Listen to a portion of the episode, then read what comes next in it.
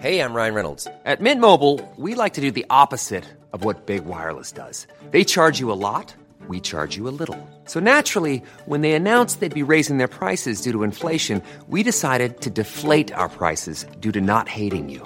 That's right. We're cutting the price of Mint Unlimited from $30 a month to just $15 a month. Give it a try at mintmobile.com/switch. $45 up front for 3 months plus taxes and fees. Promo rate for new customers for limited time. Unlimited more than 40 gigabytes per month slows. Full terms at mintmobile.com. It's a brand new year, and what better time to get going with that online store you've been thinking of? Those "I was there when Arsenal actually scored a goal" t-shirts would fly off the shelves right now. And to get yourself up and running, you need Shopify. Shopify is the global commerce platform that helps you sell at every stage of your business. From the launch your online shop stage to the first real life store stage, all the way through to the did we hit 1 million orders stage? Shopify is there to help you grow. Shopify helps you turn browsers into buyers with the internet's best converting checkout, up to 36% better compared to other leading commerce platforms, and sell more with less effort with thanks to Shopify Magic, your AI-powered all-star. Sign up for a $1 a month trial period at shopify.com/arseblog, all lowercase. Go to shopify.com/arseblog now to grow your business no matter what stage you're in. Shopify.com/arseblog.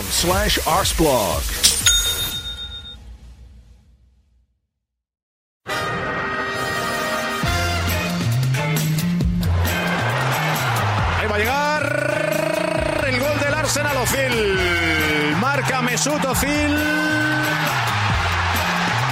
pulling it back. Arsenal in front once more. Aaron Ramsey scored for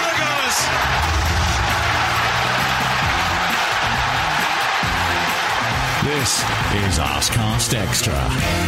Hello there and welcome to another Arscast Extra, as always, with James from Gunner Blog. James, very, very goodly morning to you. The goodliest of mornings. The goodliest morning I can recall on this podcast for quite some time. Goodly morning to you too, sir. And goodly morning to everybody who's listening. Hope you've all had a fantastic weekend. As you can hear from my voice, I have had a very enjoyable weekend. My voice is not quite as rich and mellifluous as it usually is. And if I try and speak in any way above this kind of timbre or tone, I sound like someone whose voice is about to break because it just goes like this. So the emotion of the FA Cup is getting to you. Your voice is cracking under the sheer weight of it. Well, on no account attempt to do the Lucky Charms thing. You definitely don't have the vocal dexterity for that today. No, I don't. I'll leave that. That's very much in your wheelhouse anyway. You are in Greece. I'm in Greece. I'm not even absolutely clear where I am in Greece. It all happened very fast. I got on a plane. I'm in Nidri, apparently, near Levkas. I just looked on Google to see where I was. But yeah, it's lovely here, but working a tight schedule, so we might have to keep this briefer than usual. A shame, really, given the magnitude of what unfolded over the weekend. Yes, what a fucking day that was. What a day. Oh.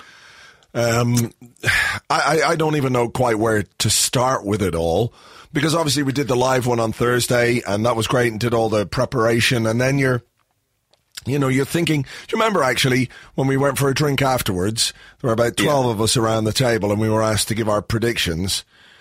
Remember that? Yeah, I do. What was your prediction? I can't remember yours. My prediction was 2-1 to Chelsea. Right. And, hang on, what was your prediction? Just that Arsenal would win.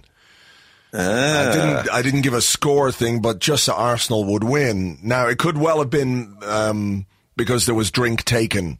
I was feeling more optimistic than I might have done otherwise. But, it worked out. And people have been asking this morning, are you okay? Are you fine? You're not injured? You're not hurt, maimed, destroyed, paralyzed in any way? Bits of you haven't fallen off. You haven't been burned. What? You're okay? I'll quickly explain. So first of all, on the predictions thing, by the time kickoff came around, I was feeling much more positive, as inevitably you do, the atmosphere gets to you. And as the teams were coming out the pitch, I thought, I'm so positive, I'm going to try and put a bet on. So I tried to put a bet on Alexis Sanchez to score first and Arsenal to win 2-1.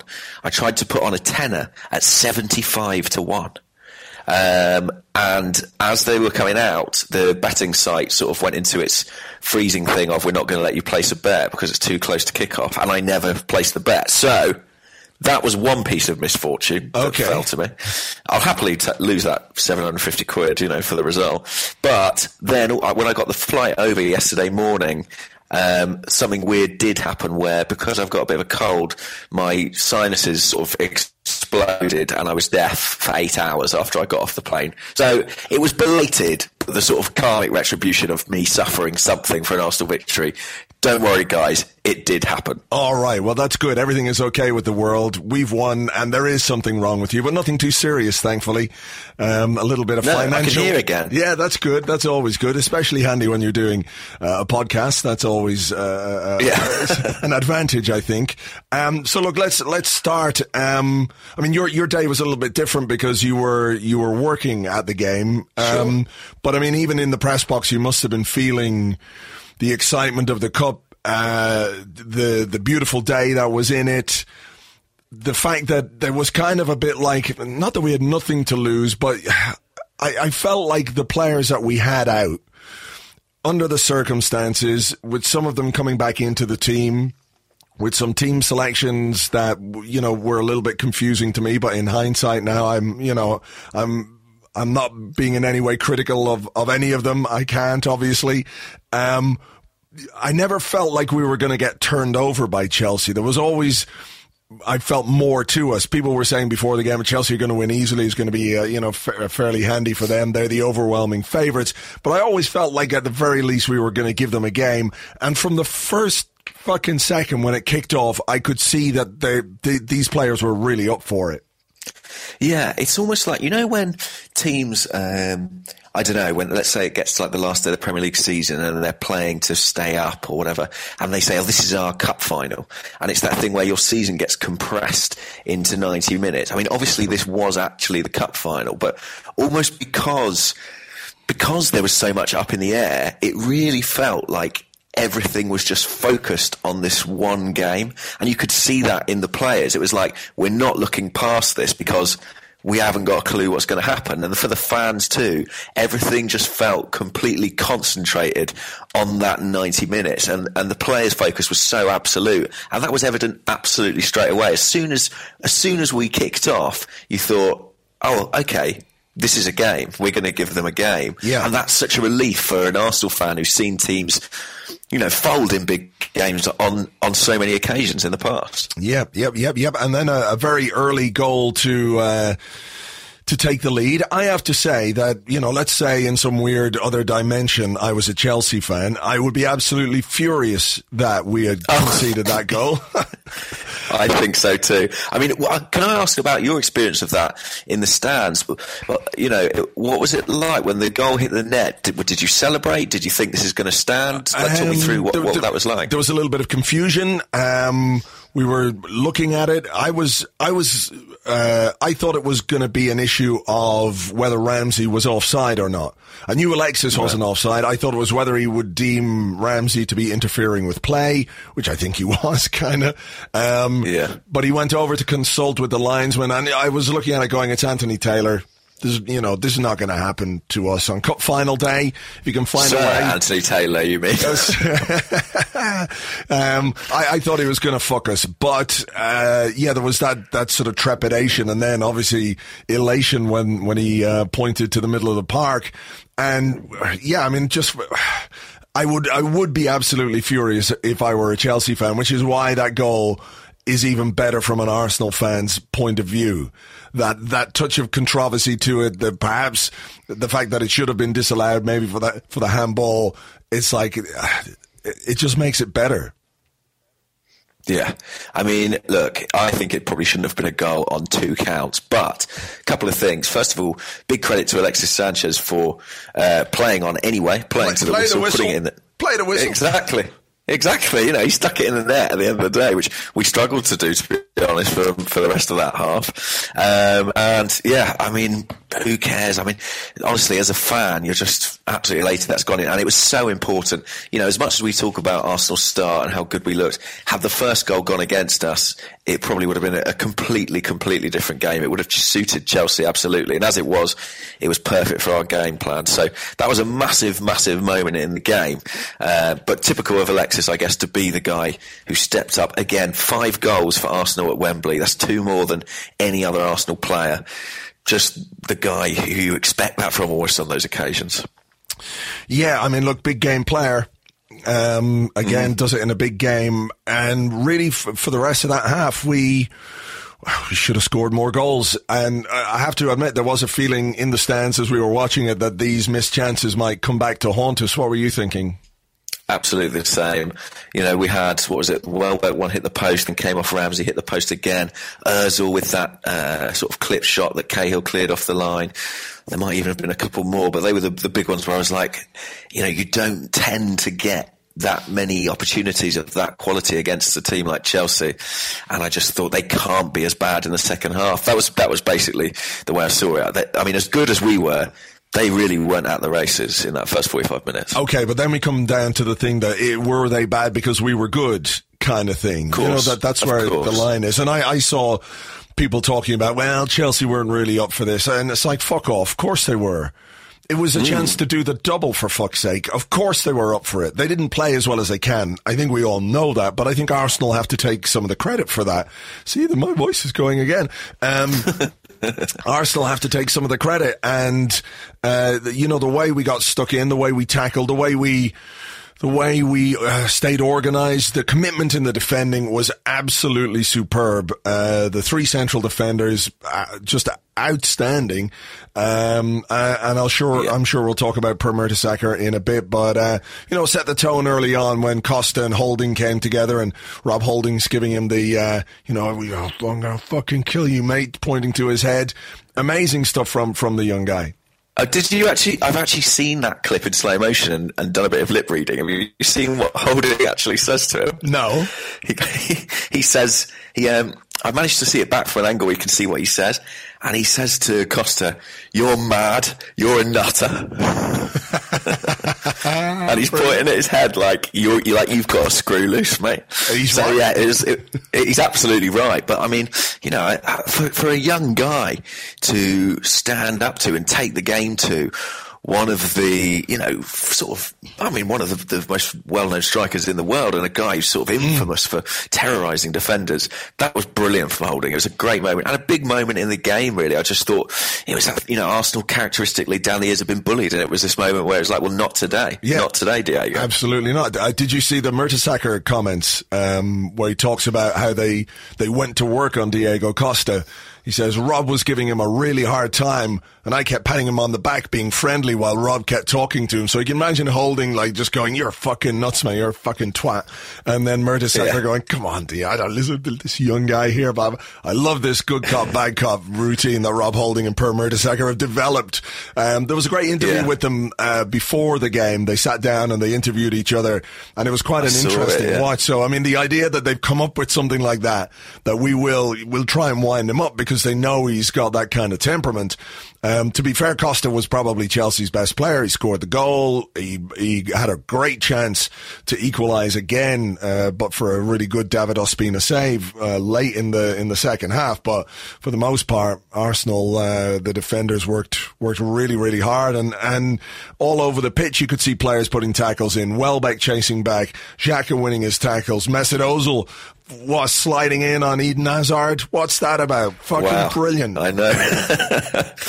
Delighted to see that. I mean, I think Aaron Ramsey broke a record for the amount of ground covered in 90 minutes in a cup final. He was everywhere too. I mean, you know, we could talk about every individual, to be honest, because to a man, they stepped up. And how many times have you seen Arsenal shirk? How many times have you seen Arsenal shrink when the pressure's on? And they really, really came through and competed physically with Chelsea. And that's not necessarily something you would expect. If you think about that Chelsea team, Costa, Kante, Matic, these are, you know, big, strong athletes and guys who have overpowered us on previous occasions, but we were up to it this time. Yeah. So tell me, what was your feeling when Moses had been sent off and then Chelsea equalised? Well, the Moses sending off, I've got to say, I think huge credit has to go to the referee. I don't know many officials. You'd like to think they would do it, but I think it does take a little bit of balls to send someone off for simulation in an FA Cup final. But he got it absolutely right as well. It was a great shout and a great call. However, when they equalised, I'll be honest, actually, I didn't feel that bad because... although Chelsea had been better in the second half, I just thought that with 11 men on that big pitch, we would probably have the legs of them. I was desperate for it to happen in 90 minutes rather than 120. I don't think my nerves could have coped with any more. But fortunately, to be honest, I didn't have very long to worry about it because we got the goal effectively straight away. Yeah. People make comparisons to the 1979 FA Cup final when Manchester United equalised. It was a bit later in the game, but almost immediately Arsenal went up the other end and scored that famous winner through Alan Sunderland. And here we go again. Aaron Ramsey getting on the end of Olivier Giroud's cross 22 seconds after they'd scored. So they barely had time to stop cheering. They were probably still with that. The heart was racing. You know, you're going, oh my God, is it on? We're 10 men.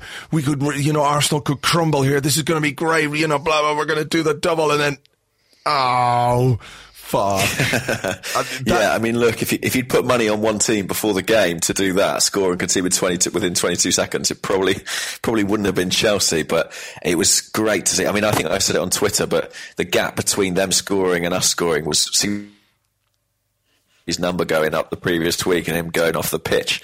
I enjoyed that element of it. And great response. Just a brilliant response. I mean, so many players, their head would be down after conceding that goal. But Ramsey's instincts, his desire to get forward and get in the box was absolutely there. And what about Olivier Giroud too? The ultimate super sub, really, proving it again. What a substitution that was. Unbelievable. And when you think back to 2014...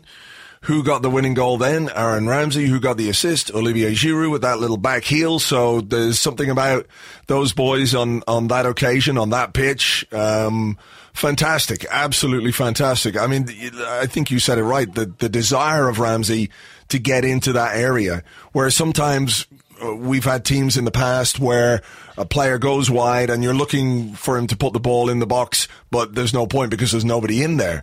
It was a fantastic run, and he just has that instinct, and the timing of it was absolutely impeccable as well. Stooping header as well, James, people have pointed out to me when I was talking the other day about Trevor Brooking and hating the term stooping header. Well, I don't hate it as much. Yeah, he's redeemed it a bit.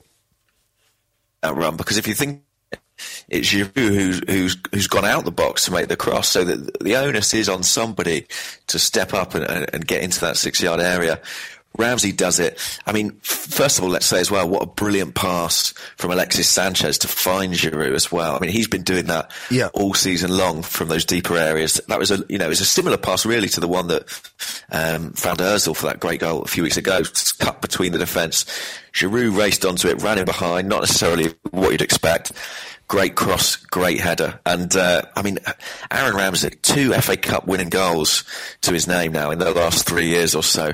I mean, if that can't sort of settle a debate and earn you some popularity among the Arsenal fans, I don't know what can.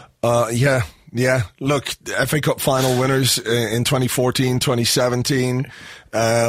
Look, I get why he frustrates people, but you can't fucking argue with that. You can't argue with that. It's a tremendous contribution, isn't it, to the cause? And from that point on, really, I mean, were you nervous? Did you feel like we had it then? I mean, I felt that we did. I just felt that there was a confidence and a conviction in the team that, that was so lacking for so much of the season. Yeah, I agree, but also there's that part of you that goes, well, it's only another goal, can get them back into it, go into extra time. And, you'd fancy yourself with 11 men against 10 men in extra time as well. But, yeah, it was nerve-wracking a bit. I enjoyed how we played, and we did play really, really well. I think we were on top. We had control.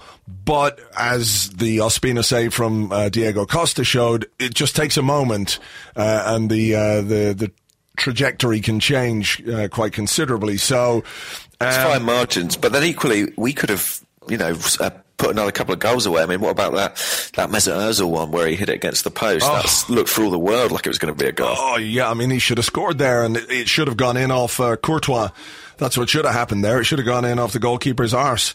We didn't have a great deal of luck with our finishing, and should have made more of the opportunities that we had. Even at the very end, remember when El Neni was in the box and he just take a shot on goal or just fucking not go to the corner. Not the guy you wanted necessarily.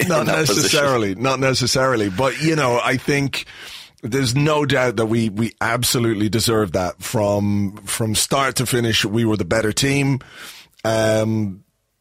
Just fantastic. Yeah, I'm finding it hard to even find the words still to talk about how good that was and what it meant and what it's, I don't know how it feels. Obviously, when you win something, for all the people who were like dismissive of the FA Cup, like I'm sure they were as much as anybody loving the goals and loving the way we played against Chelsea on Sunday or on Saturday. I mean, how can you not love that? I don't get it. I mean, of course, Premier League is more important, Champions League is more important, blah blah blah. But like, it's a fucking cup final at Wembley, and you do that and you play that well. It was just amazing, brilliant. Yeah, I agree. I think winning the Premier League and winning the Champions League are more important, but I think they're pretty much the only things, that are more important. I wouldn't swap what happened on Sunday for being in that top four. Absolutely no way. I mean, it was a brilliant day and a brilliant trophy. And the team really, really came through when the pressure was on. It was such a huge, huge occasion, and they delivered. And I, even saying that, I feel kind of like thrilled by it, but also slightly surprised. And it's, it was. I'll be honest, I did not expect us to produce a performance of that quality. And I think any suggestion that Chelsea weren't, I think it's wrong. They had a lot to play for themselves. Everyone wants to do the double, but Arsenal were just too good for the day. Yeah, they certainly were. And like you say, what would you take? Top four or a trophy? Ideally both. That's it. But if you're given a straight choice, being around other Arsenal fans, watching the game, the jubilance, the exuberation, the togetherness that you feel after winning something like that. It does bring everybody together. It makes all the other issues, even if only temporarily, secondary, because it is all about winning things. And people can't, on one hand, criticize the club for not winning things or the team or the manager because we don't win enough, and then be in any way dismissive when we actually do win a trophy. And look, it's a record-breaking trophy as well. Arsenal have won the FA Cup more than any other team. Arsene Wenger has won it more than any other manager. Apparently, we've won the FA Cup, according to... here's my voice going. According to West Antone, we've won the FA Cup more times in the last 4 years than Tottenham have in the last 50. Wow. I mean, it's a big landmark trophy. I mean, to be the team who's out there with the most FA Cups and the manager... That's massive. I mean, I can't see that Arsene Wenger record being beaten in the modern era. It would take something pretty extraordinary, because I just don't think managers have the same kind of longevity. I mean, to do it all with one club as well, I don't think that will ever be matched. So that's massive for Arsene, and I think... in time, it probably won't quite be up there with the invincible season, but I think that's something that will be very difficult to surpass. I think it'll be close. There's obviously a lot going on this week in terms of board meetings and all that, but I don't really want to focus too much on that today, because I think we should just enjoy this without wondering what it all means and does it mean anything. Arsene Wenger even said after the game it doesn't mean much in terms of what's going to happen with him and his future. So, I think we should just, as much as possible, focus on the positives and the good things that happened at Wembley. And one of those good things was the performance of Per Mertesacker, which I have to say, we spoke about it last week, I think, on the podcast, and you were asking me if I was worried about it. And I was like, I don't think so. I think he's, got the experience to come in and do well. But like that, I think, is probably one of the greatest central defensive performances I've ever seen in a final, on a day like that, in a big game with so much at stake, from a guy who last started a game for us in April 2016, who has barely played all season long. People underestimate how difficult it is to get into the rhythm of a match like that, and a match of that intensity as well. It was just unbelievable what he did. I agree. And, you know, 32 years old, and he had never played in a back three at any level, he admitted before the game. Stepped into that system. And to be honest, I think it suited him because he had two more mobile guys in Holding and Monreal either side of him who were absolutely excellent in their own right. But what Mertesacker did, I mean, that block, that sliding block he produced to stop Costa getting to that cross from the right, a tackle in the box. There were moments of absolutely brilliant defending, and you were reminded what a good player he is, really. I mean, he came off the pitch, Martin Keown was in the tunnel, and he said to Martin Keown, you know, don't write me off. And I think anyone who had written him off... will be feeling rather rueful about that. What did you think of that little exchange? I thought it was interesting. I don't know if Keown said something in the build up, or I don't know, but it felt that it was a little bit awkward. It felt to me there was a touch of awkwardness to it, like Mertesacker was sort of saying, "Don't write me off, man, don't write me off," and Keown was trying to be a bit more jovial than Mertesacker was allowing him to be, if that makes sense. Yeah. Well, I thought, you know, Mertesacker's a proud man, and he's a guy who I think has been written off many times in his time in England, and I think unduly criticised and underrated. I think he did have a difficult start, but he went on to become a massively important player for us, and is, I think, a far better defender than he's ever really been given credit by the wider media. I think Arsenal fans generally do know his value and his limitations. And I thought, you know, He's very mature, isn't he? He's his own man. Yeah. And he went out there with a job to do. I thought it was really interesting in the build-up to the game. It might have been in that interview with Rob Holding. He's talked about how he's aged a lot in the last 2 years. He says he knows that he's aged a lot physically, but he was still able to produce that performance. And I think it probably helped him. It was one game, and he knew, you know, he talked before the match. He was like, I'm ready for 120 minutes. I'm ready to do whatever it takes. Yeah. And you could see that in the way he played. And, you know, also... you've got to be delighted for him individually. I mean, this was a nightmare season for him. He spent the first half injured. In the second half, didn't get a run out, didn't get a game. By all accounts, was absolutely professional in training, given his absolute commitment, despite the fact he wasn't really considered for selection. And he's had this redemption on the final day of the season at Wembley. It's a great, great story. And frankly, it puts Mertesacker where he belongs, which is in the heart of Arsenal folklore. And, you know, the story of his performance that day will become legend, won't it? It really will. It's a legendary performance in its own right, but in the circumstances, the way that he came back in and performed the way he did, it was just brilliant. I've always been a huge Mertesacker fan. I know people will take the piss out of me for it, but I love that as well. You know, when you're one of your favorite players does something as good as that, it's brilliant. And we have a little tweet here from Anna, who's at Mertesacker with a 4 where the A should be. And before the game, there was an interview with Alex Oxlade-Chamberlain, who was talking about all the players. So Welbeck is this and Ozil is that. Yeah. And he says, Per Mertesacker, he's the dad of us all. He's our dad. We all look up to Per, and Per looks after us. He keeps us all in line. He's always moaning at us and shouting at us and getting the best out of us.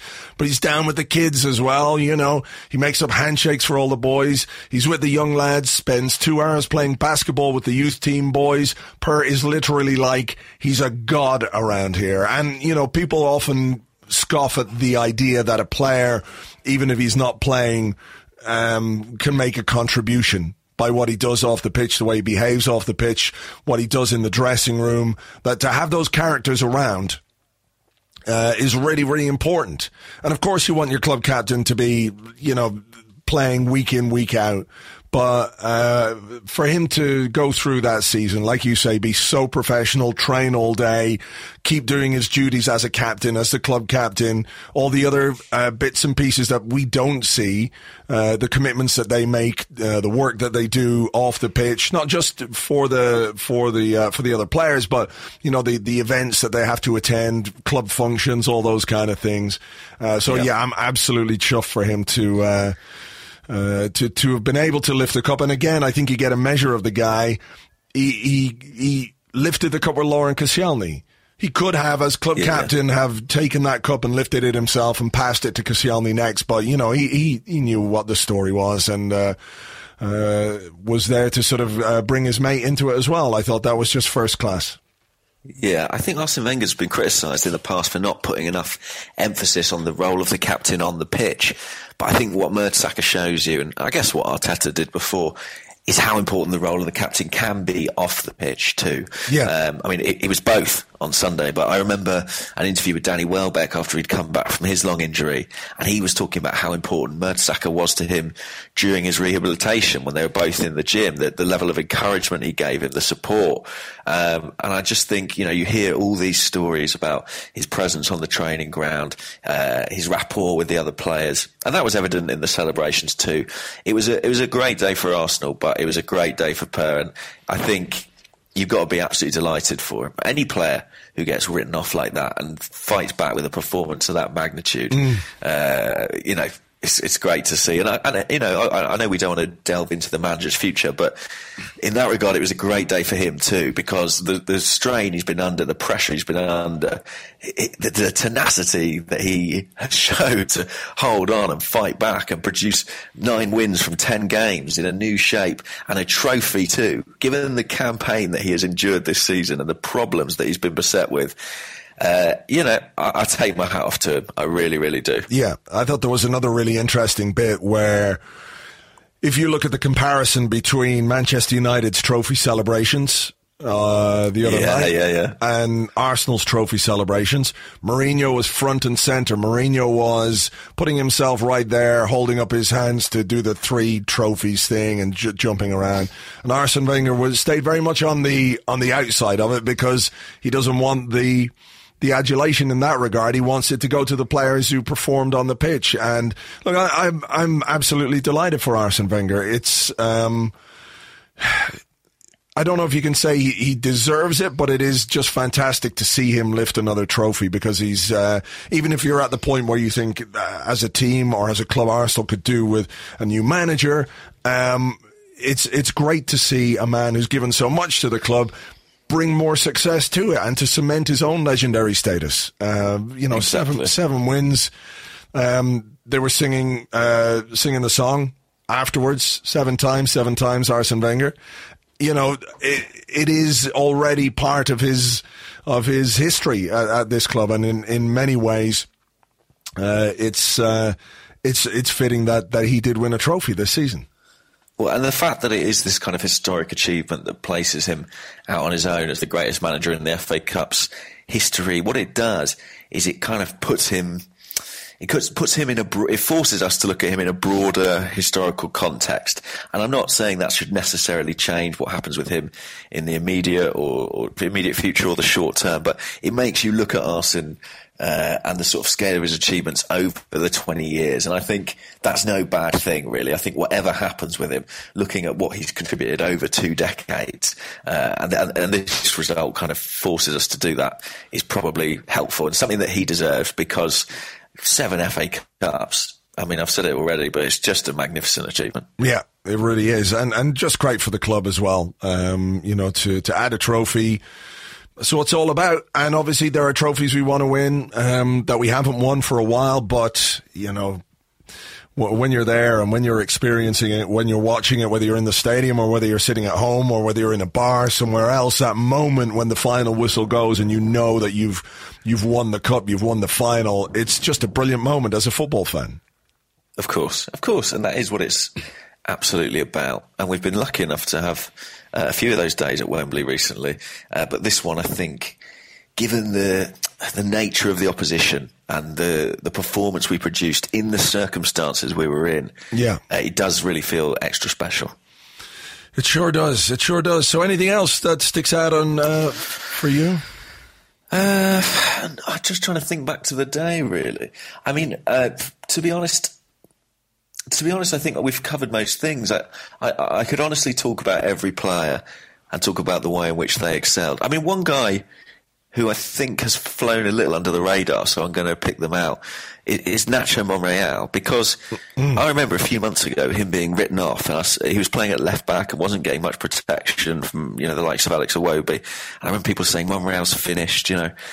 And since we've gone to this new system, he's played at left wing back, he's played as a left-sided centre back, and he has absolutely excelled in both roles. And remember, everyone was talking about Oxlade-Chamberlain being potentially out of position or what have you, but centre-half isn't a position Monreal's played his whole career. He stepped in there in a new system, a new role, and he's just been absolutely brilliant. And his journey of the season, I guess, is kind of a microcosm of what's happened with Arsenal. Really had such a difficult time and then has managed to come back and end on a high. And, you know, going into next season, it looks like we've got a new left-sided player arriving, but they've got a real battle on their hands because Monreal's proved himself to be such an important defender. And, you know, Holding, there's always going to be talk about him because he's a young guy. Mertesacker, this amazing story of this comeback.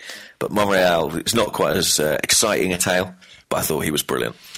Yeah, can't argue with that in the slightest. I think he's fantastic and amazingly versatile, but consistent player. You always get a 7 out of 10 at the least from him. And, you know, he was absolutely brilliant at Wembley. I thought Granit Xhaka as well over the last few months, and probably in some ways because he's A, had a regular partner in Aaron Ramsey, and B, because of the formation change, has really shown why it is we spend that money on him. I think it makes a complete twat of all the people who wrote him off. From, you know, it's one thing being critical of a player. It's one thing saying a player hasn't quite lived up to expectations, or that he maybe hasn't played as well as he can. But there were people, you know, calling him the worst signing of all time, the biggest flop of the season. You know, all that kind of stuff just makes those people look really fucking stupid, because he was absolutely great at Wembley and really, really good for the last 3 months of this season.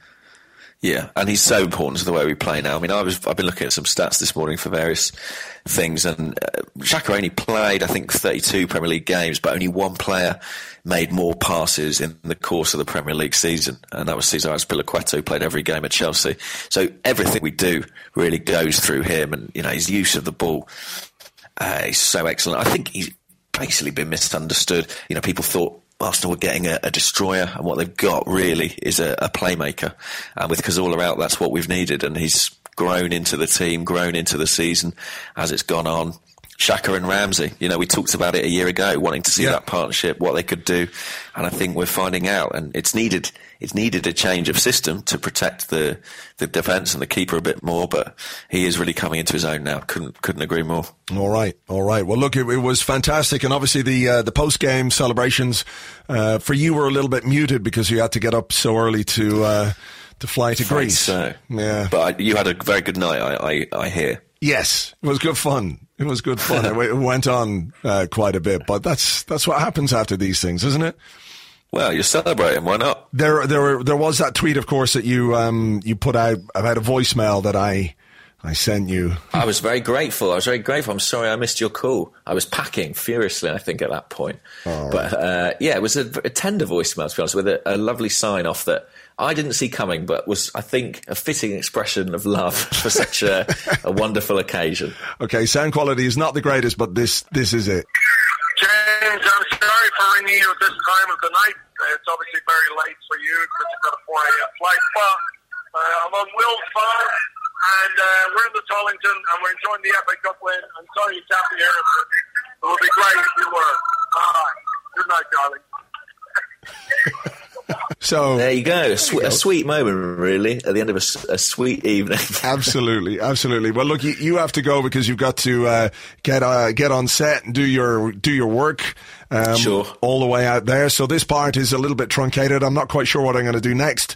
But we will, of course, keep the Arscast Extra going during the summer. Fantastic way to end the season, James. Fantastic way to end the season. Yeah, it's been a good season. Thank you for listening, everyone who has throughout the season. We'll be carrying on throughout the summer because I suspect we'll have plenty to talk about. I think so. But for now, James, we'll leave you there, and let's see if we can put together a part two some other way. Okay, bye-bye.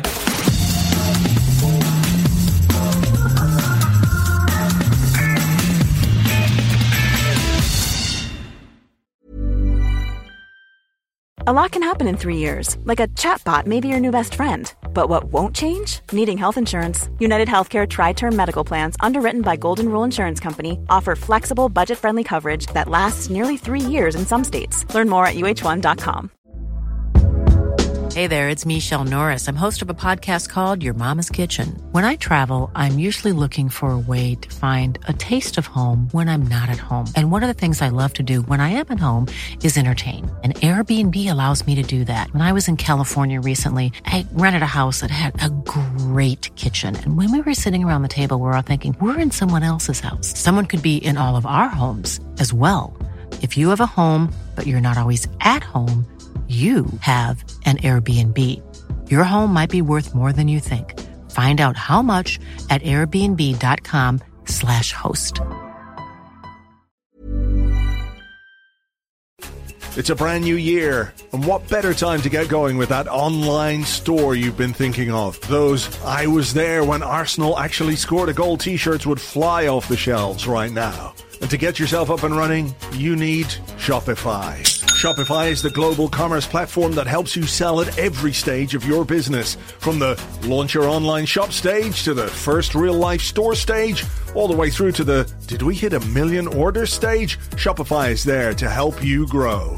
Shopify helps you turn browsers into buyers with the internet's best converting checkout, up to 36% better compared to other leading commerce platforms, and sell more with less effort with thanks to Shopify Magic, your AI-powered all-star. Sign up for a $1 a month trial period at shopify.com/arseblog, all lowercase. Go to shopify.com/arseblog now to grow your business no matter what stage you're in. Shopify.com/arseblog. Welcome back to the Arscast Extra. This is part two, where we answer the questions you sent to us on Twitter at Arsblog and at Gunnerblog. But Gunnerblog is not here because, as you found out at the end of part one, he's away in Greece. He's gone to work over there now. So he has been replaced for this part of the show by my Arsblog news colleague, Andrew Allen. Andrew, how are you? I'm very well. I'm really groggy. Monday after the cup final is always a bit of a slog, but I'm so glad it's a bank holiday. Yes. Yeah. What a fantastic weekend. It really was, wasn't it? Just the best. Yeah. Yeah. I think that's the common consensus, that pretty much everybody's saying that was the best. Of the three, I guess, we've been in three finals in recent years, 2014, 2015, 2017. I think this one was my favorite. I think this one was my favourite because actually for most of the game, we were just brilliant. I mean, the whole game going, we were sitting next to each other and It was the first time I think we've ever sat and watched a game together, and you seemed a bit shocked by my reaction, which was, effing and blinding. I couldn't believe it. You're usually such a polite young man. Yeah. And it just wasn't an experience, it was so tense, wasn't it, that one? And the Villa game, because we were so dominant, it didn't really feel like it had that sort of, you need to have a little bit of tension to bring out the best of it. And this one just had everything. Because we were in the pub after the game. Nobody expected it. Nobody expected that performance. No, it was just fantastic, brilliant to watch, and if it's had an effect on us physically, emotionally, financially, it's a price that's worth paying. It is. So we're going to do a few questions just to sort of give people the podcast they deserve after the weekend that we've had. So I'm going to ask you this question first. 1 second, I should find it. Okay, Dan Butler, who's at Dan Butler 211, wants to know, what was your favorite treatment of Costa this season? Per and Holding's good cop, bad cop, or Qasem Mustafi's just kick the shit out of him? Oh God, that's a tough one, isn't it? That's a tough question. I think I really appreciated in the first game when it was Koscielny and Mustafi, because you could kind of see him getting stressed out on the pitch. Whereas at Wembley, I was so far away, I didn't actually see Holding do what he did. Yeah, it's one of those things. Like the Holding and Mertesacker treatment is something I can enjoy on the replay, knowing that we've won the game, and I can enjoy that over and over and over for the rest of my life. The first one was more of an instant, visceral, like, fuck you, Diego Costa, well done, Mustafi, Koscielny. Yeah. So that's, I think I've got to go for Per and Holding. For me, it's just, to do it in a cup final, you know, in those circumstances, I think just makes it all the better. I just love the idea of like sitting down and coming up with that. They must have had a conversation about that, right? To say, well, look, if you fucking get in his ear and I'll be the other way and we'll see if that can distract him in any way. I just like, you know, they're sort of like Murtaugh and Riggs. I mean, the funny thing about it is when you see the two of them, because there was an interview where they were kind of interviewing each other on the Arsenal YouTube channel just before the final. And they're such nice boys that you probably don't really think they have it in them to kind of think, well, we're just going to fuck him up, aren't we? We'll just get right under his skin. You know, they seem like such nice people that to be able to come up with something so dastardly like that was just, it's brilliant. It really is. Good on them. More of that, please. Yes, exactly. Especially in cup finals against big opposition who are trying to do the double, but in the end, can't. Let's have a question from you then. There's a lot of love out there for Rob Holding at the moment. So I'm going to go with, where does the Holding telling Costa to get his head checked rank in your best ever Arsenal moments? And that's come from Robin Stanford. It's a big list. I mean, I think the whole day on Saturday will go down as one of the best Arsenal moments I've ever had, just because of how great the whole day was, the weather, the food, the company, the drinks, the after-game celebrations. But I love that a guy who cost £2 million from Bolton at the start of the season, who looked really promising in the early games that he played, and then went through a long period of the season where he didn't play, is brought back into a back three, into a team that's having to adopt a new formation, and this young centre half. Was the Man City semi final was the first game he played in ages, wasn't it? Yeah. So to come in and perform the way, he performed amazingly in that game. Again, we could go back and say he should play at White Hart Lane, but that's a conversation for another day. I just love the fact that he's played as well as he has, looked as assured as he has, and isn't in any way cowed or bowed or worried by opposition players who could probably legitimately feel like they could bully him off the pitch. Like, the way with Senderos, you could see that the profile of someone like Didier Drogba, the profile and the power of him was always something that worried him because it happened. I mean, Drogba did it to lots of other central defenders, but you could see in a way that affected Senderos. But Holding to this point, and it should be pointed out, still in the very early stages of his career, doesn't seem to be in any way worried about the profile or the experience of the players he's playing against, and I think that's just a huge advantage and a huge positive. He's just, there's such a lot to like about him as well. He seems like a really nice kid as well, doesn't he? Yeah, I mean, it's just, there's a sort of a really lovely understated confidence, isn't there, about him? Like, he's not a fussy guy. He doesn't look like the type of guy you're going to see making headlines in the newspapers for hanging out with celebrities and all the rest of it. What I really love about it is when he joined, is he said he'd never really been to London apart from to play a couple of football matches with Bolton. Yeah. And there he is inside a year. He's gone from, just no profile whatsoever in the game to being an FA Cup winner. I mean, it's the stuff of dreams, isn't it? I mean, I'd love to do that. Unfortunately, now at the age of 34 and a half, there's a fairly high chance I'm not going to be offered a contract of any sort. But yeah. I can live vicariously through Rob now for another decade. All right. And that song, it's a very catchy song. It's a very catchy song, yeah. I don't know who came up with that. I mean, it's such a random song as well. Yeah, I don't know either. But fair play to them, and it got quite a lot of coverage, I think, in the pub after the game. I think that's as much as anything what cost me my voice, apart from all the shouting during the game as well. All right, the sea otter, Der Sea Otter, who is at Eat the Sea, wants to know, did the possibility of a penalty shootout cost Czech his place on Saturday? Ooh, that's an interesting question. I suspect not. I mean, are we now of the opinion that Czech wasn't injured and this was definitely a tactical choice? Because obviously on the eve of the game there was two versions of the story went out, wasn't there? Like the Guardian story, yeah.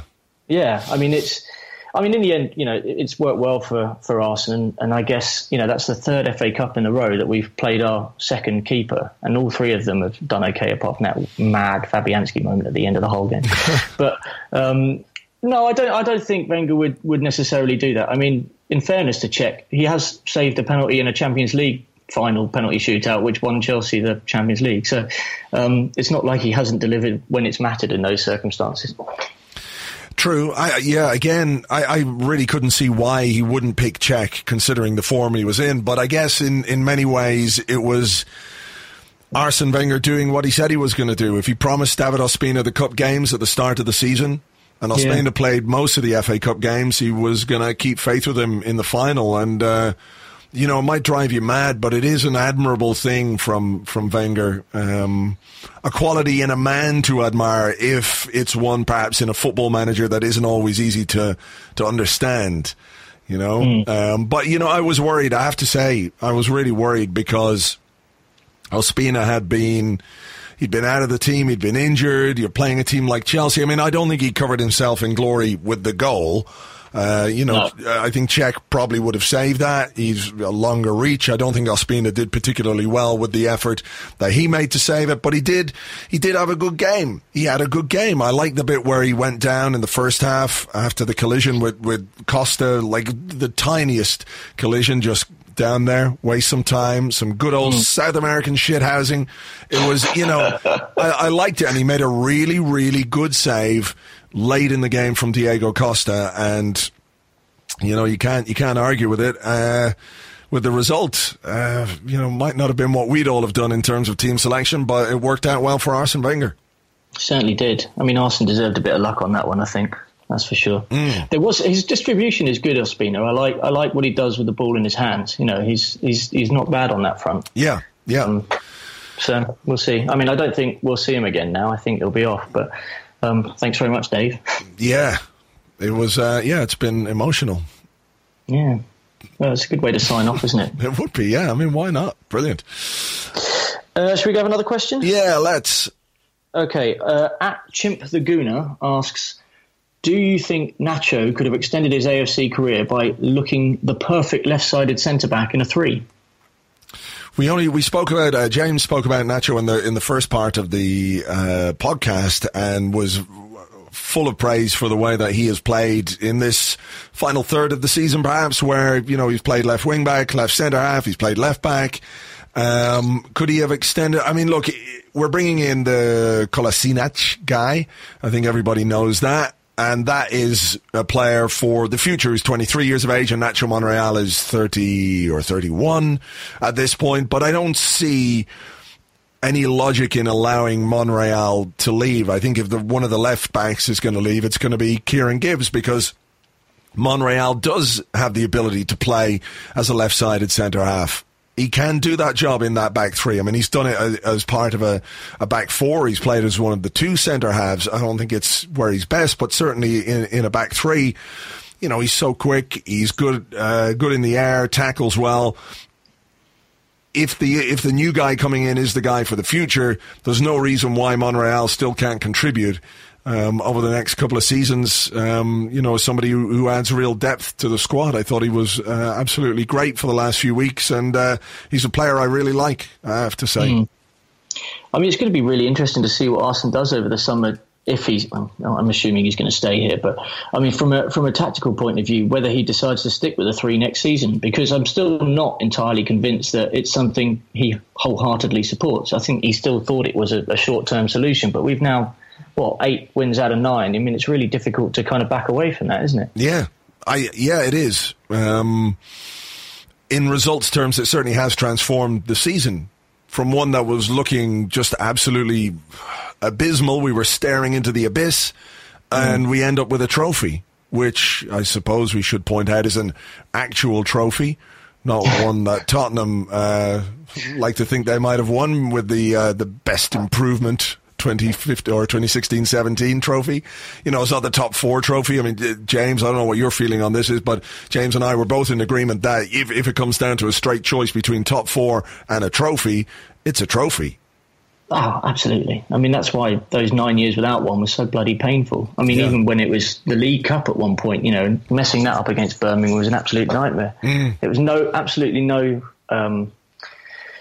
I took no solace from qualifying for the top four in those years when we weren't, winning silverware. Yes. This was huge. I saw that today. I didn't even realise Wenger has now got, obviously I know he's got 7 FA Cup trophies to his name now. That's the same as Liverpool in their entire history, the same as Chelsea in their entire history. That's amazing. Yeah. Yeah, I mean, when you think back to that Liverpool team of the 70s and 80s as well, I mean, they seem to win everything. So it's unbelievable. It really is. It's an incredible record. And we were saying earlier that probably nobody's going to beat it. George Ramsey at Aston Villa was manager there for 40 years or something. So it took him a long time to get those trophies together. And I think we're moving beyond the era where a manager is going to stay at a club for 20 years, 25 years. I just don't think that's going to happen too much in the future. Or if it does happen, it's not going to be at a club that can win the FA Cup consistently, if you know what I mean. You might get a guy at a slightly lower level club staying there for a long time. But yeah, it's an incredible record.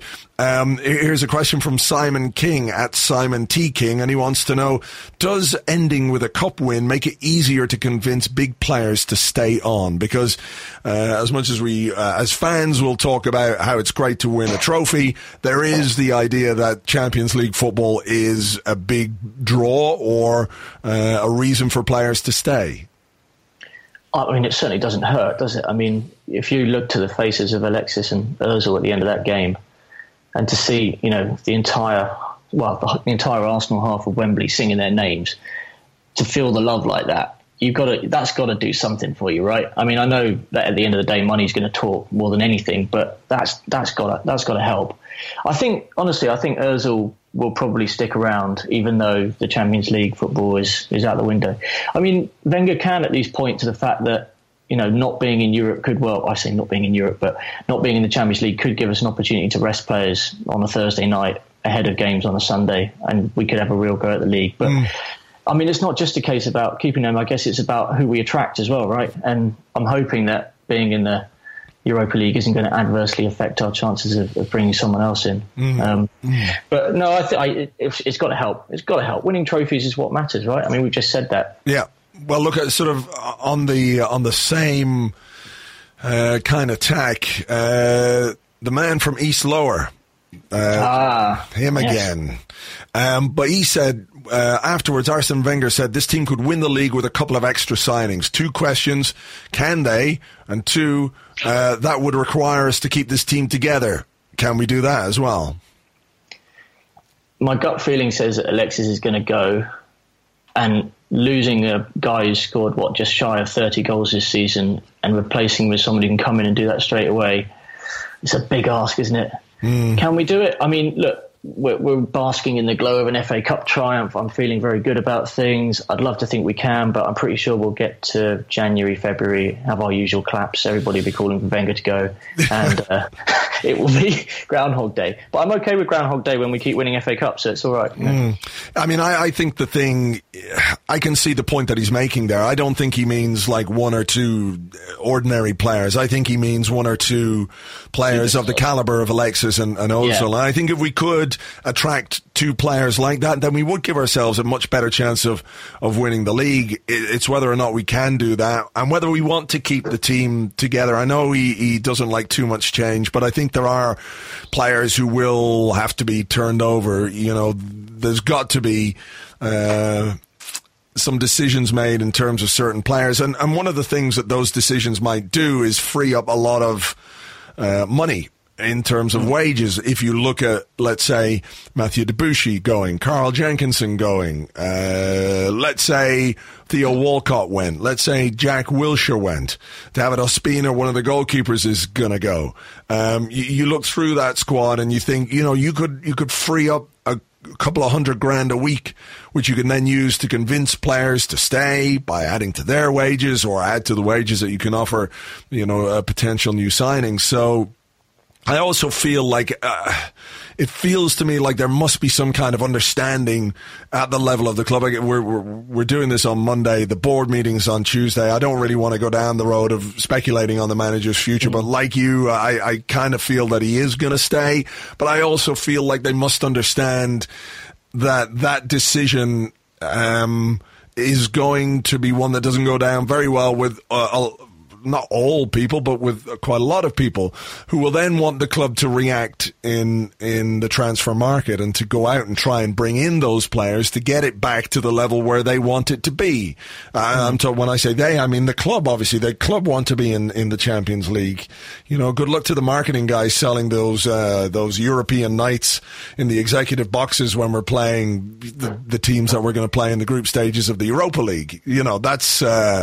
they're on a hiding to nothing there. So what excites people beyond the competitions that you're in are the players that you have. And whether there's that kind of joined up thinking, I don't quite know. But I feel like we've got to go big again in the transfer market this summer. Yeah, I mean, one of the big things that we've done badly over the course of the last few years has been relying on players being fit. And, you know, I look at someone like a Wilshere, even poor Santi. I mean, he's the biggest one we've got to replace if you think about it in the long term. Yeah. I mean, we saw how big a miss he was when he was out of the side. You know, even relying on a Ramsey.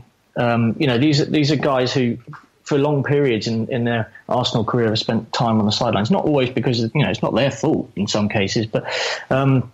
I just think we've got to be more clinical. We've got to look at a guy and say, okay, is this guy going to actually play 80% of the games? Is he going to be fit for 80% of the season? If so, good. If he's only going to be fit for 40%, and I know that we were lovely to Abu Dhabi, for example, but you know, we need to, these squad places now are very important. We need to be able to have everybody at a high standard and everybody ready. Yeah. So yeah, I think there's going to be some tough decisions. Whether it's Arsene making them or someone, you know, above him giving him a hand is going to be interesting. All right, it's your question, I think, because I've just asked a couple.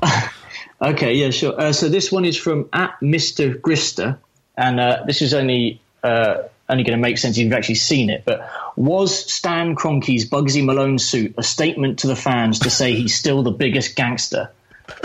I did see the suit. I laughed, I have to say. Jesus. What a state of him, though. I mean, like, just the whole look. I mean, he looks like a comedy, like, character. Yeah. Like a kind of Batman villain or something. Mrs. Bloggs in the live blog said that he looked like a lost Ned Flanders. I mean, the suit was really something. I mean, dude, you've got billions and billions of pounds, unless he's sort of having to shop at right price suits, or you get one of those, you get 5 suits for $500 kind of places, because he's investing all his money in some top players for us next season. But I did laugh, I have to say. I really did. I genuinely don't think I've ever seen anybody wearing a pinstripe suit like that outside the City of London or in a movie about bankers. You know, it was just so out of place. Yeah. But, you know, I guess, I mean, at least he didn't dye his hair this year. He seems to have given up on the Just for Men. So that is true, yeah. I mean, because it was so dark, and now he's, you know, back to Snow White. He's embracing his inner grey, the silver fox. Yeah. Silver fox Stan Kroenke. Yeah, he's weakened at Bernie, Stan Kroenke, isn't he, at the moment? He is a bit. All right, here's a question from Mr. Mac G, who's @L_R_Guigs, who says, which of the many near chances on Saturday would you say was the most agonising one? Oh, it's got to be Özil hitting the post, doesn't it? Because that would have been the killer. And at that point, you know, I love a 3-1 goal, because that's the real release where you know you've won it.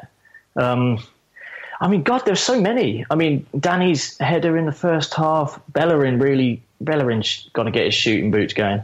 No, I'm going to go with Özil. Definitely Özil. I mean, that just because it would have been so good for him to score as well, because I just really love that guy. No, I agree. I think what it would have done as well, I don't know exactly what minute of the game that came in, but it was the last 2 or 3 minutes of normal time, I think. And then at 3-1, you get to confidently wave goodbye to all the Chelsea fans who would then have been streaming out of the stadium. There were many of them leaving anyway, but at 2-1, you just never know. But 3-1 with just injury time left to play, that gives you the chance to really gloat as well as to enjoy it. So I think that was the most agonizing one, because while it's brilliant to win and to enjoy that, the ability to also gloat at the opposition fans is something that I think we all like too, right? It's what football is all about. I think it's the one thing that when you're a child you're allowed to do that doesn't involve you getting kind of told off for what you know. If you did that in normal life, you'd look like a little shit, wouldn't you? But and in a football stadium, it's perfectly acceptable to be an arsehole to the opposition. Yes. On that, Joe Matthews, who's at Fatty Joe Matty 10, says, "It's a shame that we will never know the extreme level of self-obsessed fuck cuntery John Terry would have gone to had Chelsea won." And Joe, no, it's not. It's not a shame at all. It's really not a shame. Whatever he had planned, and I'm convinced absolutely 100% that he did have something planned, it's great that we didn't see it. It's amazing. It's wonderful. The world has been spared something terrible.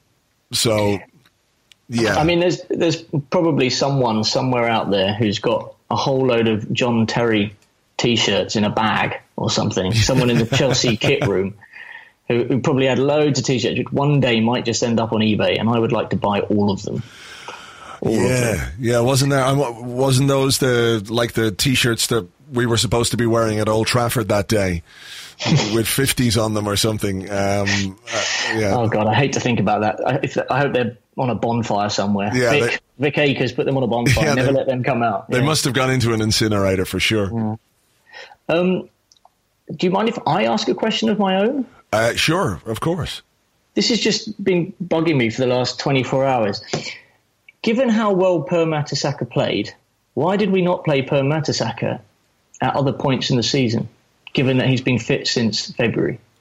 That is a really good question. I don't quite know. I think we went on that bad run of form, and I don't know that he felt like he could drop a player into that bad run of form.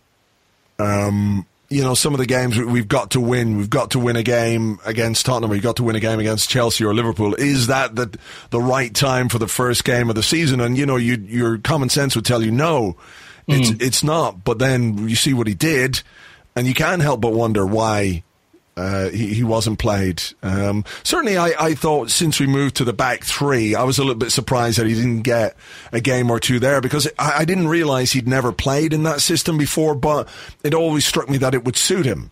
It's a system that would suit him, as the middle guy of the three centre halves. He's got the other two to do most of the running for him, and he can organise and get things, together and man the ship, I guess. And I think we saw that that's very much the case. It did suit him, but I don't quite know. I wonder, was there something a bit more to it? But yeah, he's kind of got a nice David O'Leary sweeper-esque role there now, if he wants it, I guess. Yeah, we've got some massive decisions to make there, though. With I guess Chambers coming back as well, and Monreal can play at left. There's a lot of options. Yeah. Shall I do another question? Yeah, do a question. Okay, so this is kind of looking forward to next year, but how much focus, this is from Tom W., how much focus will Arsenal place on the Europa League next season, and do you foresee full-strength teams or squad rotation? I think we'll see squad rotation, because I think some of the teams that we'll be playing will be of the sort of caliber that we can rotate our squad. One of the things that's been surprising to me over the last couple of years is how little Arsene Wenger actually rotates when you think about it. He doesn't really tend to do an awful lot of rotation. When we get a bad result, he wants to put the players who had the bad result back out there to restore their confidence, even though you're thinking, why not freshen it up a bit? And when there's the opportunity to freshen it up, was it the game against, what was the second last game of the season? Sunderland at home. You're thinking, okay, we've got Sunderland at home. We've got Everton then the final day of the season, an FA Cup final. You don't want any players to pick up injuries, etc., etc., or get sent off foolishly, for example. I don't know. But, you know, against Sunderland, a team that we could have beaten probably by playing the youth team with some balloons in goal, he still picked a really, really strong team. So I don't know why he doesn't rotate more than he does, actually. Yeah, it's interesting. There's a bit of me that looks at the... I don't think there's a youth version of the Europa League in the same way that there is of the Champions League. And that competition is taken quite seriously by the team. So, you know, they kind of keep the youngsters playing in it. I wonder whether there might be a few youngsters who'll get a chance to play Europa League football where they would have previously been in the kind of the youth competition. But I'd like to see him throw in a few more youngsters because we haven't, you know, I mean, in the last few seasons we've had kind of breakthrough stars. I guess Holding, even though he's not an academy graduate, will count as the breakthrough guy this year. I'd like to see the Jeff get a bit more. Yeah, time. But I mean, it might not even be youth players. Think about, let's say, go into next season and we could play whoever's our second choice goalkeeper, right? And then you could play a back three with Chambers, Gabriel, and Mustafi, let's say, Holding. We could switch between Monreal and Kolasinac as the left wing back, Bellerin, Oxlade-Chamberlain perhaps as the right wing back. You've got Coquelin, you've got El Neni, you could play Iwobi, you could play a front three. I'm just using the players that we've got at the moment. Play a front three of Lucas Perez. Again, just, I know he might go, but who else? Theo Walcott, Danny Welbeck. You know, you can rotate your main squad as well without throwing in too many youth players. And I think that's probably what it will do, is it will allow some of those players to get a bit more playing time. So yeah, I mean, it makes sense. I mean, he's really struggled this year to keep the players happy, hasn't he? Because of the you know, his seemingly, you know, unwillingness to kind of take someone like Alexis and Özil out of the team. I mean, someone like Lucas, you'd expect if he does stick around, and I don't think he will. This is a competition that's tailor-made for him, right? Yeah, for sure. Yeah. All right, I'll have one or two more and then we got to go. So this one comes from Peter, who's at PESLDK. And he says, is Jack gone? Jack Wilshere, no congrats or anything from him regarding the FA Cup?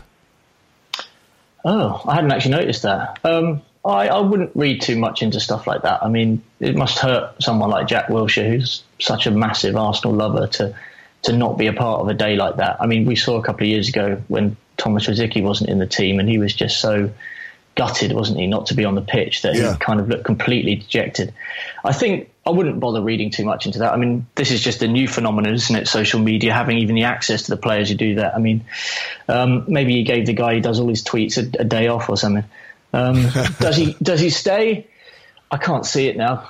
I think, again, with the injury issue... Again, Wenger's going to be in no more of a position this summer to promise him the you know, the game time that he wants. So why would he stick around, really? I mean, he needs to play football, and I want to see Jack Wilshere play football for someone, but I don't think it's going to be us anymore. And I think it's sad, but you know, this is we have to make these decisions. They're hard decisions. That's what Wenger gets paid £8 million to do, right? Yeah, absolutely. I tend to agree with you with regards to Wilshere as well. I think the writing was on the wall when he left for Bournemouth, and when he was allowed to leave for Bournemouth, all the talk about him getting fit, you know, it makes some sense, but it's a nice cover story more than anything else for me. Like, if you're that good a player and you're that useful and that indispensable, you just don't get sent on loan, regardless of, you know, how much you might want to go on loan, because you don't get into the England squad. So he didn't do enough at Bournemouth, I don't think, to suggest that he's the guy who can add what's missing to our midfield. And with 12 months left on his contract at the end of next month, then, you know, you got to make a decision. So it wouldn't surprise me if he was let go. I mean, someone could pick up a bargain there. I mean, I can't, you know, it could be a 10 million quid, you know, that kind of thing. Yeah. I've got another one on transfers. This one's from Ario_92. Is there any price at which we can justify selling Alexis this summer? Why not keep him and convince him to stay in his final year? Any price? I mean... Everything has its Everything has its price. It's what you do with that money, though, and like you know, if someone came in and offered us £80 million for Alexis Sanchez, I think we'll take it simply because it's £80 million for a player in the last year of his contract who is, how old is Alexis Sanchez now? 28. 28. Yeah. 28. So I mean, he's still got good years ahead of him, but if he's not going to sign and someone comes in and offers big money. Yeah, I mean, it would be very tempting, of course. I mean, they've spoken about how we're not financially restricted anymore, how we don't have to sell our best players. But again, it might be tactical. It might be about accepting money from someone so he doesn't go somewhere else on a free or somewhere we don't necessarily want him to go. Yeah, I don't know what to think about Alexis, to be honest. I think my gut is like... My gut is... that he might not necessarily go, but I don't think he'll sign a new contract. And at that point, then it depends how we play that situation, whether we decide to keep him and let him go on a free for his final season. I would have no worries about him playing. But yeah, it's whether we let another one of these sagas dominate our summer.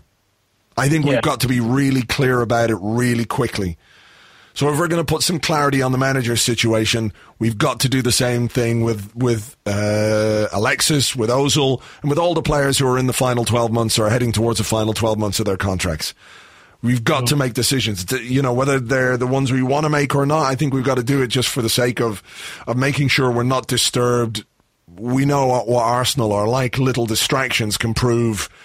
very damaging to our summer. You know, these sagas don't always play out very well. So I think there is money. Yes, there is any money that will see us sell him, but I hope we don't. But we'll see. Yeah, I mean, we'll I'd hate to see him go, but if he is going to go, please God, make sure it's as far away from Arsenal as possible. Yeah. I mean, we're not going to play Bayern Munich next year, thank God. But I mean, they seem to be interested, and Juventus are interested. And then I guess it's PSG maybe, and clubs in China. I mean, if we just don't countenance the idea of him going to say Chelsea or Man City, and I can't see Bayern Munich going higher than 50. Say Juve, I don't think are going to do that. And then, they're saying in China they have to pay a 100% tax or something, whatever the transfer fees are from now on, so they end up paying double. I wouldn't see him. I can't see him going to China. Well, no, I don't know. I really can't. I think he's too competitive to go to China. Like if he wants to leave Arsenal because the Europa League is beneath him, let's say. I don't see that there's a trophy in the Chinese Super League that has the same prestige as the ones that he wants to win.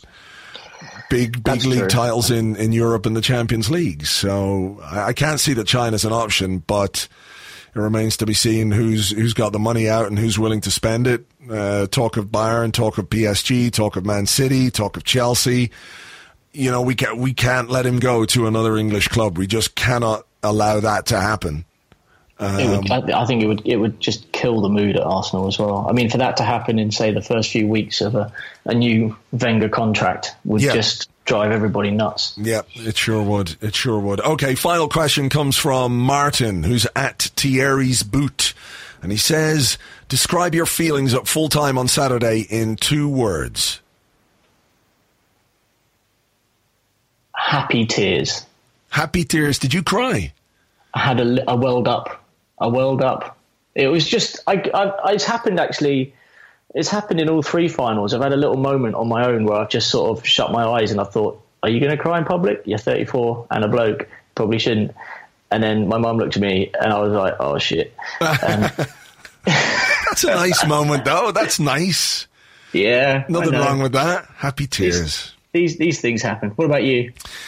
Fucking excellent. I think it was the first thing that sprung to mind. Blessed relief. Just sheer joy. I don't know. There's all manner of expressions that you could use. The Arsenal, there's 2. Just fantastic. A fantastic day, a fantastic weekend. And, I think we should probably do it again next year. I think that would be fitting. Maybe every year we should just do this. Just to organise a big old game of football at Wembley where we win. Yep, I like it. I like the idea of that. All right, well, Andrew, thank you very much indeed for stepping into the breach for James. My pleasure. Thank you very much for inviting me. And to everyone out there whose voice might be the same as mine, whose stomach might be as churning as Andrew's is after so much celebration this weekend. Hope the podcast has got you through some of that. Thank you as ever for listening. Really do appreciate it.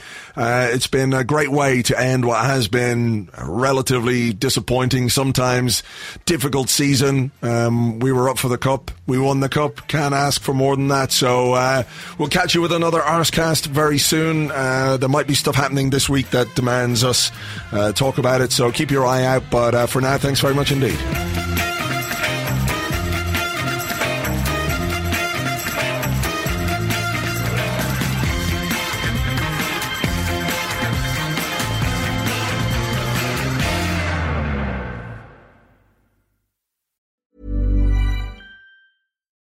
When you need mealtime inspiration, it's worth shopping Kroger, where you'll find over 30,000 mouth-watering choices that excite your inner foodie. And no matter what tasty choice you make, you'll enjoy our everyday low prices, plus extra ways to save, like digital coupons worth over $600 each week. You can also save up to $1 off per gallon at the pump with fuel points. More savings and more inspiring flavors make shopping Kroger worth it every time. Kroger, fresh for everyone. Fuel restrictions apply.